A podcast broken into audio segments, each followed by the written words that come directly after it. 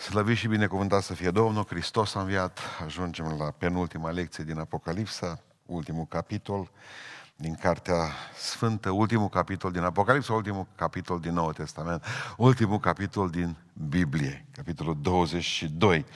Citim cuvântul Dumnezeu. Și mi-a arătat un râu cu apa vieții, limpede ca cristalul, care ieșea din scaunul domniei lui Dumnezeu și al Mielului. În mijlocul pieței cetății și pe cele două maluri ale râului era pomul vieții, rodind 12 feluri de rod și dând rod în fiecare lună.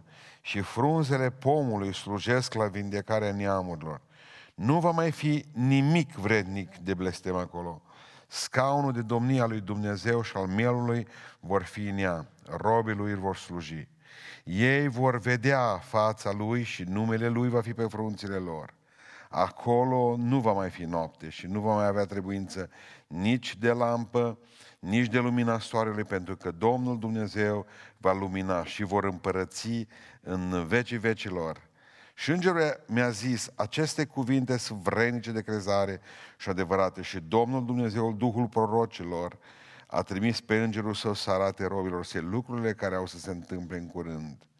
Iată că eu vin curând, ferice de cel ce păzește cuvintele profeției din cartea aceasta. Eu, Ioan, am auzit și am văzut lucrurile acestea și după ce le-am auzit și le-am văzut, m-am aruncat la picioarele îngerului care mi le arăta ca să mă închin lui. Dar el mi-a zis, ferește-te să faci una ca aceasta. Eu sunt un împreună slujitor cu tine și cu frații tăi, prorocii și cu cei ce păzesc cuvintele din cartea aceasta. Închină-te lui Dumnezeu. Amin. Dragilor, am ajuns cu citirea și data trecută am atins versetele acestea. Mai avem încă o predică duminică seara. Și am înțeles din predica în care v-am vorbit ultima despre cer, cum că cerul e mai mult decât o destinație. Cerul este o motivație. O destinație și o motivație. Pentru că dacă e doar o destinație care nu ne motivează să ajungem acolo, înseamnă că este o destinație neplăcută. Dar am zugrăvit cerul cât am putut, cu mintea mea mărginită, foarte mărginită. Vreau să vă spun în această seară că Dumnezeul nostru are pentru noi lucruri deosebite, pregătite acolo sus, care trebuie să ne motiveze ca să ne dorim să ajungem cât mai repede acolo, în Împărăția Sfântă. Și titlul predicii mele din seara aceasta este aceasta. Cum să-mi fac rezervarea? Este normal, din moment ce știi că ai un loc grozav și că, de fapt, e atât de frumos acolo, pregătit de Dumnezeu, există o lucrare pe care omul trebuie să-și o facă. Exact așa cum te duci undeva, trebuie să-ți faci o rezervare dacă vrei ca să locuiești aici pentru un timp, acolo o veșnicie. Deci cum fac rost de bilet? Cum fac rost de tichet să ajung acolo? Cum fac rost de rezervare? Cum fac rost de invitație?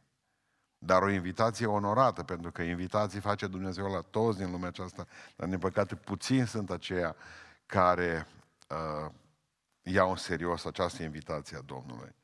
Sigur că, mai simplu, cum ajung în cer? Și un răspuns la fel de simplu. Cum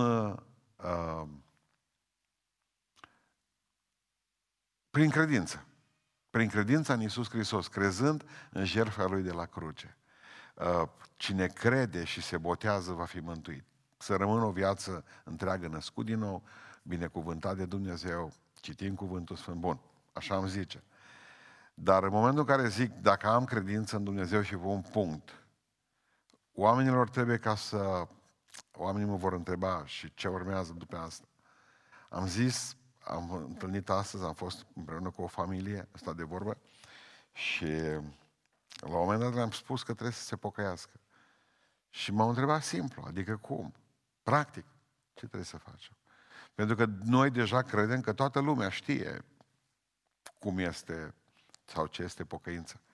E bine, în această seară vreau să vă spun 4 aspecte practice care trebuie să le avem pentru a putea să fim convinși că această credință a noastră în Dumnezeu lucrează practic în noi și putem într-o zi să avem cerul asigurat.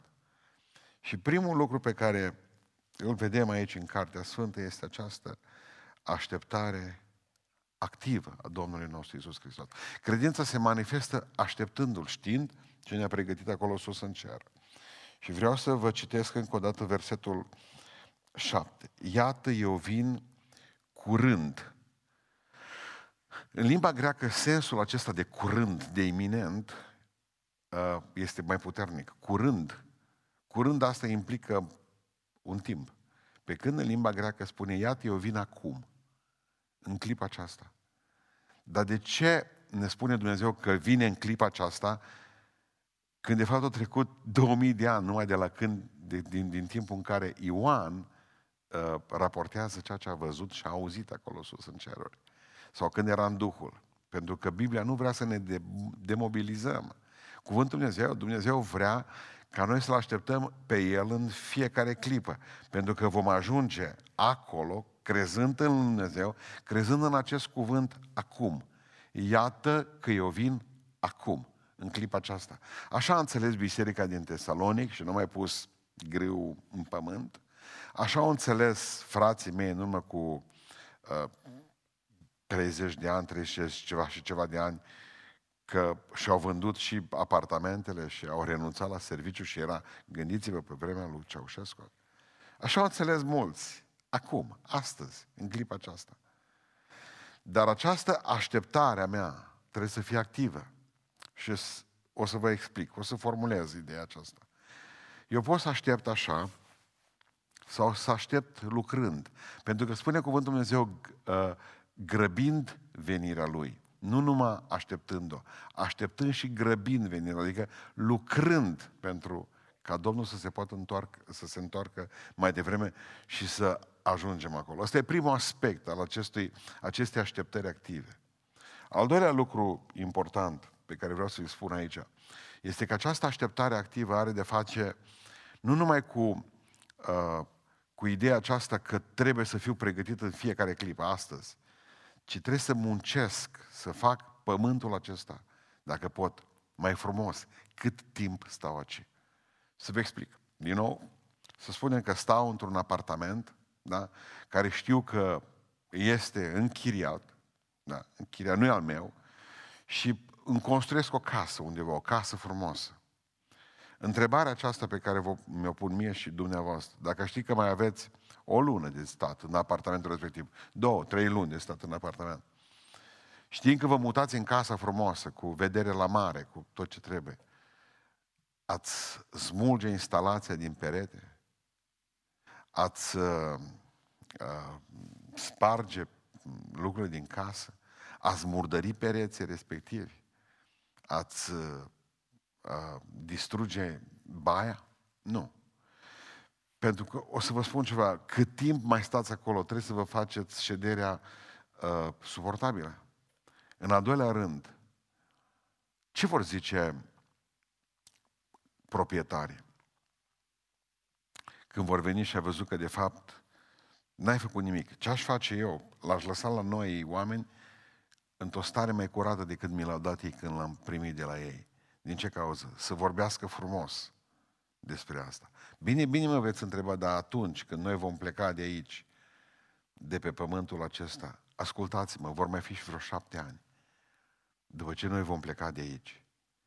Și prin felul în care noi ne-am trăit viața aici, oamenii vor gândi altfel despre noi și despre Dumnezeu. Faceți pământul ăsta frumos. Adică trăiți o viață frumoasă, faceți-vă prieteni pe pământul acesta. Nu o să stați și să așteptați așa, exact cum ai umblat toată săptămâna îmbrăcat cu haine murdare, știind că vine duminica când o să te îmbreci cu haine curate. Este o prostie. Trebuie să te păstrezi tot timpul și muncind, făcând ceva. Dacă aș ști că mai am, spunea Luther, o zi de trăit, aș planta un pom. Aud pe mulți, când mai pun câte un pom în deal, nu mai apuci tu să mai vezi roada aceasta. Poate că n-apuc, dar poate că apucă pruncii mei. Eu nu știu cum va fi asta și cum va trebui să trăim. în zilele care vin, din punct de vedere social, dar știu că trebuie să trăim din punct de vedere biblic frumos. Nu știu cât de distanțat social trebuie să trăim, sau distanțat fizic, dar știu că trebuie să trăim frumos. Pentru că în Apocalipsa este o carte cu 7 fericiri. Și asta am citit aici despre, în versetul 14, nu l-am citit, dar o să-l citesc acum. Fericit de cei care spală hainele ca să aibă drept la pomul vieții și să intre pe porți de cetate, da? Dar iată versetul 7, fericit de cel ce păzește cuvintele prorocii din cartea aceasta. Nu mai trecem peste ele, da? Versetul 22:14, încă o dată. Fericit de cei ce spală hainele ca să aibă drept la pomul vieții, da? Prima fericire din Apocalipsa. Ferice de cine citește și de cei care ascultă cuvintele profeției acestea, de Sfânta Scriptură. Ferice de acum încolo de morții care mor în Domnul. Observați cum Biblia ne vorbește despre cum putem fi fericiți pe pământul acesta până vine Domnul nostru. Fericirea a 4-a, ferice de cine veghează și își păzește hainele. Fericirea 5, ferice de cei chemați la ospățul nunții mielului.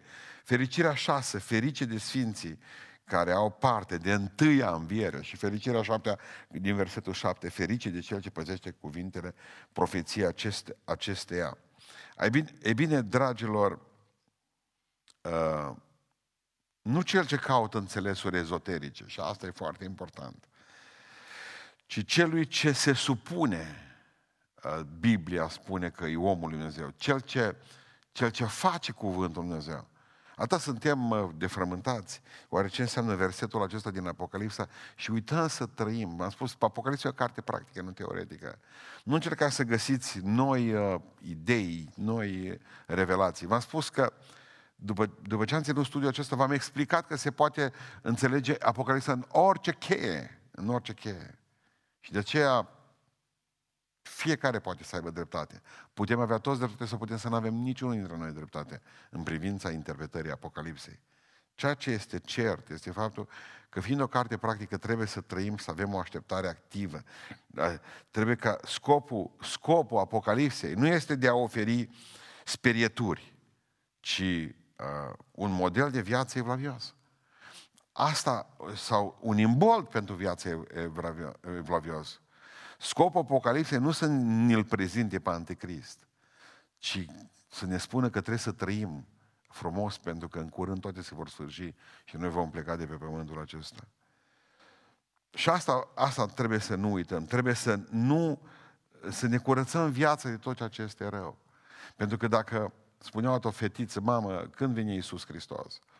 Și mama i-a spus, în curând. Și fetița a zis atunci, înainte de a veni cu o zi, o să-mi fac curat în cameră, ca atunci când vine El, să pot să vadă că am o cameră curată. Maică s-a zis, și dacă vine mâine? Păi atunci o să o curățesc de seară. Și dacă vine azi? Atunci am să o păstrez curată. Adică, dacă am ști că vine Hristos peste 3 luni de zile, mulți români s-ar pocăi la 2 luni și 29 de zile. Ca și tâlharul de pe cruce. Ar mai trăi, s-ar bucura de viața aceasta trecătoare. E bine, noi trebuie să ne păstrăm viața curată, că nu știm ceasul când Domnul nostru vine. Al doilea lucru pe care ne-l trebuie să îl avem, deci o credință care să, o așteptare activă. În al doilea rând ne trebuie un duh de închinare. Mergem în versetul 8, versetul 9. Eu, Ioan, am auzit și am văzut lucrurile acestea și după ce le-am auzit și le-am văzut, m-am aruncat la picioarele îngerului care mi le arăta ca să mă închin lui. Și altă atitudine la Ioan. Îngerul îi arătă cerul, el cade secerat la picioarele îngerului. Dar el mi-a zis, ferește-te să faci una ca aceasta. Eu sunt un împreună slujitor cu tine și cu frații tăi, zice îngerul. E clar că nu e Iisus Hristos, îngerul Domnului. Prorocii, zice, și cu cei ce păzesc cuvintele din cartea aceasta, cu oricare dintre noastre, tu să te închini lui Dumnezeu. Aici, observați că v-am spus că trebuie ca să aveți o închinare corectă. Aici era vorba de foarte multă activitate și era vorba de închinare. Dar închinarea era greșită. Era închinare. Ioan s-a aruncat cu fața la pământ în fața îngerului. Dar era închinare greșită. Îngerul nu zice, nu-i vremea închinării acum. Nu te închina că va veni vremea în care veți închina în 2020. Îngerul nu zice, acum pentru că ți-am arătat Apocalipsa, pentru că ai văzut cerul, pentru că ai văzut îngerii, am te poți închina aici în fața mea. Nu zice îngerul lucrul acesta, ci zice, continuă să te închini, dar apoi explică, dar trebuie să te închini lui Dumnezeu. Versetul 9, partea finală. Știți ce e dureros? Uitați-vă în jurul nostru și o să vedeți atâta închinare ciudată.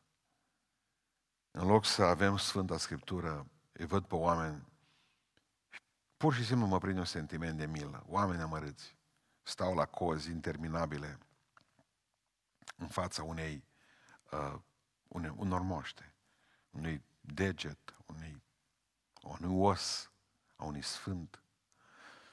Pentru că, și apoi pe urmă undeva zice, mă, ce oameni reduși, dar nu se vinovați.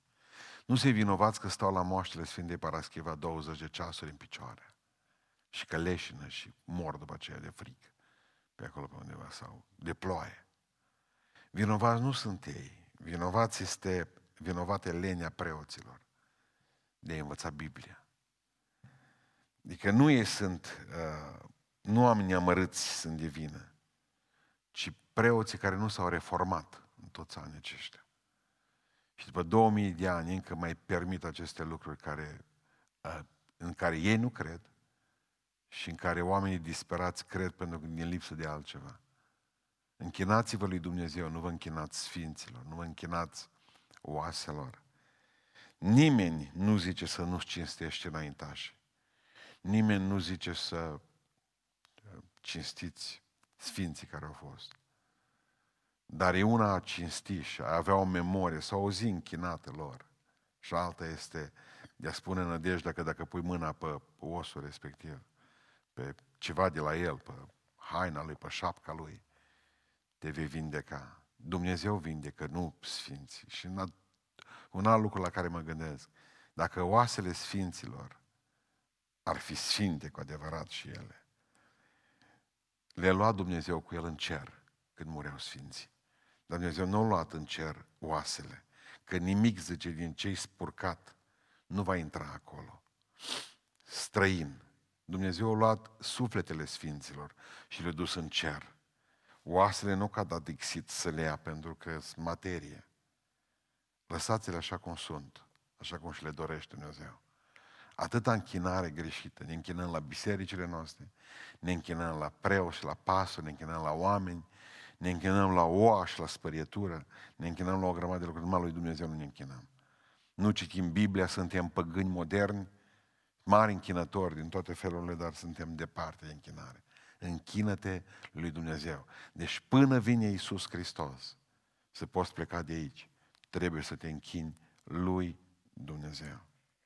Deci aceasta este cel de-al doilea lucru pe care am vrut să-l discutăm împreună. Primul, așteptați activ, munciți, faceți bine, lucrați pentru a face pământul ăsta mai frumos. Aici nu e vorba de o evanghelie ecologică pe care vă spun, dar chiar că puteți face pământul mai frumos. Vorbim frumos sau tăcând din gură. Pe mănăstire scria, fiți atenți și protejați calitatea aerului. Și apoi îndemnul, cum poți proteja calitatea aerului? Tăceți din gură. Pentru că în momentul în care spui o prostie, poluezi aerul ăsta, știi? Faceți bine din orice fărâmă de clipă pe care o aveți, ca Dumnezeu să poată să vă binecuvinteze așa cum dorește. Aș vrea să vă spun cel de-al treilea lucru care trebuie să-l facem. Ce trebuie să mai avem, nu numai o așteptare activă, nu numai un duh de închinare, ci și o inimă plină de credință. Două lucruri care trebuie să le observăm din versetele 6 și până la 9 și apoi de la versetul 11. Vă rog să fiți atenți la diferențele de ton. Și îngerul mi-a zis aceste cuvinte săvrenice, versetul 6, de crezare și adevărate. Și Domnul Dumnezeu, Duhul prorocilor, a trimis pe îngerul său să arate robilor săi lucrurile care au să se întâmple în curând. Și iată, eu vin curând, ferice de cel ce păzește cuvintele profeției acestea. Și a ajuns apoi să se arunce la picioarele îngerului. Și spune îngerului, și spune mai departe îngerul, versetul 10, să nu pecetlești cuvintele profeției din cartea aceasta, căci vremea este aproape. Observați, între 6 și 10, versetele acelea, se vorbește bisericii, oamenilor lui Dumnezeu. Și tot Dumnezeu e cald, fă asta, fă cealaltă, îngerul vorbește calm cu Ioan. Dar din toată vocea, tonul se schimbă. Și în versetul 11 este clar că se adresează celor din lume. Zice, cine e nedrept, să fie nedrept și mai departe. Cine e întinat, parcă dă cu sabie aici, să se întineze și mai departe. Cine este fără prihană, să trăiască și mai departe fără prihană. Și cine e sfânt, să se sfințească mai departe. Iată că eu vin curând și răsplata mea de data aceasta e cu mine. Și într-o parte, și într-o direcție, și într-o alta. Ce îi depărtează, ce îi diferențiază pe cele două grupuri de oameni? Ce le diferențiază? Credința. Unii au credință în Dumnezeu și își sfințesc viața, o trăiesc după cuvânt. Ceilalți se întinează și mai departe. Își bat joc de Dumnezeu. Adică nu cumva să credeți că spunea cineva acum că nu va mai fi nimic, zicea mai departe, cine e nedrept, să fie nedrept și mai departe. Parcă se bucură Dumnezeu. Mă, nedrepților, să rămâneți, să nu cumva să vă faceți drepți. Nu e adevărat. Vrea să spună că există o linie în care nu se mai poate face nimic. Și linia aceasta este dată, v-am spus, de ziua aceea a răpirii bisericii. Când indiferent câte tinguiri și cât dorești să te apropii de Dumnezeu, ai scăpat momentul în care poți să fii mireasa lui Iisus Hristos. De aceea există un moment când astăzi ești nedrept, te poți face drept. Astăzi când ești întinat, te poți curăți.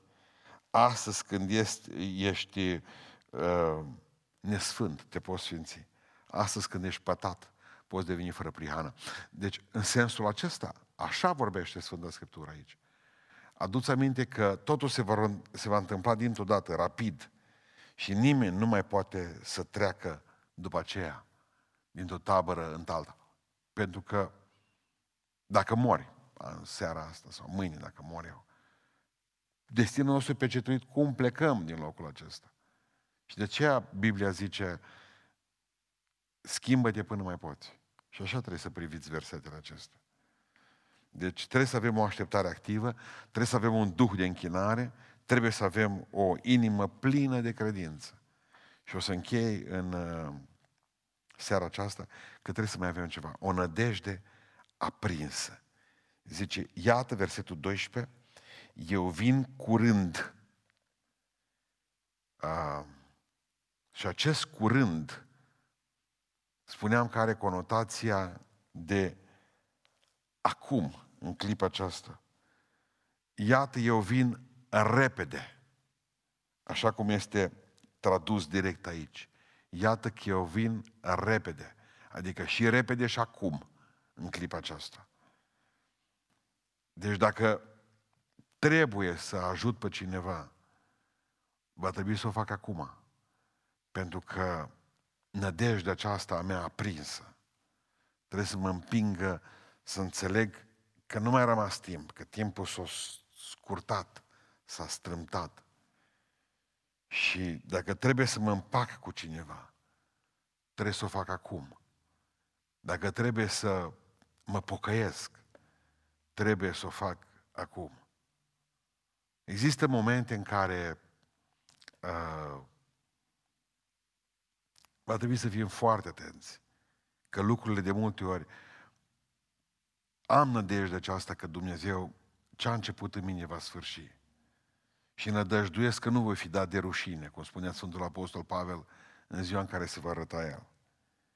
Dar ceea ce mă frământă pe mine astăzi este că există oportunități pe care le pot pierde și eu ca și slujitorul lui Dumnezeu, copil al Dumnezeu, om care vreau să fac viața aceasta mai frumoasă, așa cum oamenii pot pierde ocazia pocăinței. Ocazia pocăinței. Trec de câteva zile, sunt poate mai bine de 2 săptămâni de zile de când am observat, trecând peste linia ferată, am observat că cineva a aruncat o cățea cu 2 căței chiar acolo lângă barieră, nu lângă barieră, lângă trecerea de cale ferată, spre finish. O cățea maro, mică, cu doi căței, 2 pui. La noi la român se practică. Bă, nu mai trebuie. Bun. În momentul în care eu am aruncat acolo, am realizat după vreo 2 sau 3 zile că treci și după aceea se derulează filmul. Mi-am dat seama de fapt că e tot acolo au rămas. După aceea am observat că la un moment dat unul dintre căței n-a mai fost. Acolo mașinile încetinesc pentru că trebuie să și oprească. Nu știu dacă instinctiv stau acolo, pentru că atunci când opresc mașinile la trecerea de cale ferată, nu-i barieră acolo, dar opresc. Omul se uită în stânga și în dreapta și automat uitându-i se vede că nu vine trenul în stânga. Văd și câinii. A mai rămas mama cu fiul. Dar eu uitându-mă tot să văd dacă vine trenul, de multe ori nu am avut, n-am mai cugetat la ce văd acolo. În schimb, am uitat azi de dimineață și am văzut că erau triști. Nu știu dacă ați văzut câini triști. M-am uitat mai bine, că am stat mai mult. Eram singur, nu erau alte mașini să claxoneze în spate. Și erau slabi. Nu plecau de acolo, erau tot în locul acela și m-am gândit, de atâtea ori am trecut pe aici, peste nivelul de cale ferată, peste trecerea de cale ferată. Și puteam să le aduc, puteam să-i țin eu cu mâncare în fiecare zi, trecând pe aici. Le puteam aduce mâncarea de fiecare zi la mamă și la fiul ăla, că și cățelul era grăsuț, era bine. Și m-am hotărât, tot o fac de astăzi. M-am dus acasă și am luat de mâncare. După aceea am uitat și am mai stat vreo 3-4 ore până când am văzut că am mâncare în mașină. Și m-am dus la amiază. Nu mai erau acolo. Fie că au murit, fie că i-a luat cineva. Povestea. O să încerc și în seara asta. Dar există clipe în care suntem foarte ocupați de noi și nu vedem tragedia din jurul nostru. Îmi vei spune, poate e vorba de un câine. Când am fost într-o temniță cu criminali, nu spun unde acum, cei mai mulți mi-au spus că au început luând câte o muscă și trăgând-o în țeapă cu un ac cu gămălie. Dacă nu reușim să fim oameni aici între noi, cu lucrurile mărunte ale vieții, s-ar putea să... Dar mă opresc cu asta, cred că ați înțeles. Pot face lumea aceasta mai frumoasă. Sunt chemat să o fac mai frumoasă. A vorbit la școala duminicală, învățătoare de școală duminicală, le-a spus la copiii cu gura căscată, toți. Cum a ajuns Domnul Iisus Hristos în cer? A murit și după ce a murit, Hristos a fost pus în pământ, în mormânt, ori plâns toți copiii. După care Domnul nostru a înviat, s-au bucurat toți copiii, după care au stat cu ucenicii și după care săptămâna viitoare, deci de azi într-o săptămână, o să avem înălțarea Domnului, predicăm despre asta, o plecat la cer și au ajuns în cer. La care învățătoarea de școală duminicală i-a întrebat pe copii, bun copii, acum ați învățat, și le-a spus mai multe, ce trebuie să faceți, ce trebuie să îndepliniți, care e lucru care să-l îndepliniți ca să ajungeți în cer. La care unul dintre băieți a zis, soră, zicea, ca să ajungem în cer, prima trebuie să murim. Pentru că de acolo a început povestea, de la moartea Domnului Iisus Hristos, moarte, îngropare, învierea Domnului nostru.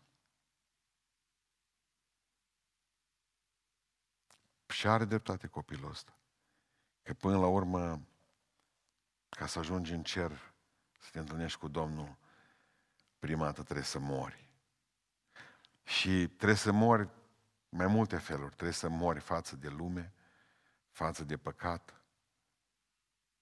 Trebuie să mori și fizic după aceea, pentru că nu, au murit generații de oameni pe pământul acesta. Mă gândeam zilele acestea că nimeni n-a văzut vreodată pe Dumnezeu și după aceea să mai trăiască. Nu. Și totuși, eu nu voi trăi până nu-L voi vedea întâi. Asta ce trăiesc acum nu e viață. Ați înțeles ce am zis? Repet. Nimeni nu l-a văzut pe Dumnezeu și apoi să mai trăiască după aceea. Dar eu totuși nu voi trăi până nu-L voi vedea întâi. Pentru că ce trăiesc acum nu-i viață. Iisus Hristos a zis, eu sunt adevărul și viața. Eu sunt învierea și viața. Prima dată ce Iisus Hristos, că vine învierea și apoi urmează viața. Eu sunt învierea și viața. Ce trăim acum e o luptă pentru existență. Cred că ziua, și de aceea sunt melancolic, să vă spun că ziua în care voi muri va fi cea mai bună zi pe care am trăit-o vreodată. Ziua în care voi muri va fi cea mai bună zi pe care am trăit-o vreodată. Pentru că va fi ziua în care mă voi întâlni cu El. Având o nădejde aprinsă, având o credință bună, având o așteptare activă și închinându-mă cui trebuie lui Dumnezeu, că nimeni nu are nevoie de altceva. Aș vrea să mă rog pentru voi în seara aceasta, să ne rugăm unii pentru alții și Tată din ceruri, mulțumesc tare mult pentru că am putut vesti cuvântul Tău la oamenii aceștia și să le spun că te pot vedea față în față și totul să trăiască după aceea. Îți mulțumesc că ne-ai învățat cum e cerul data trecută și acum ne-ai spus cum putem să ne rezervăm bilet acolo, în cer. Ne-ai spus că trebuie să avem niște lucruri practice, clare și să trăim frumos pe timpul acesta, pentru că ar fi păcat să așteptăm cerul făcându-ne unii altora pământul insuportabil. Îți mulțumesc pentru seara aceasta și îți mulțumesc pentru cei de la Cireșari TV care au venit și au înregistrat această emisiune, pentru devotamentul lor și pentru slujirea lor. Îți mulțumesc, Tată Ceresc, pentru că știu că Duhul Tău cel Sfânt va pregăti mult popor pentru lucrările care ne așteaptă, pentru ziua aceea glorioasă în care ne vom topi cu toții în veșnicii și pentru tot ce a fost. Numai Ție slavă, cinste, glorie și onoare și pentru ce va fi la fel. Amin.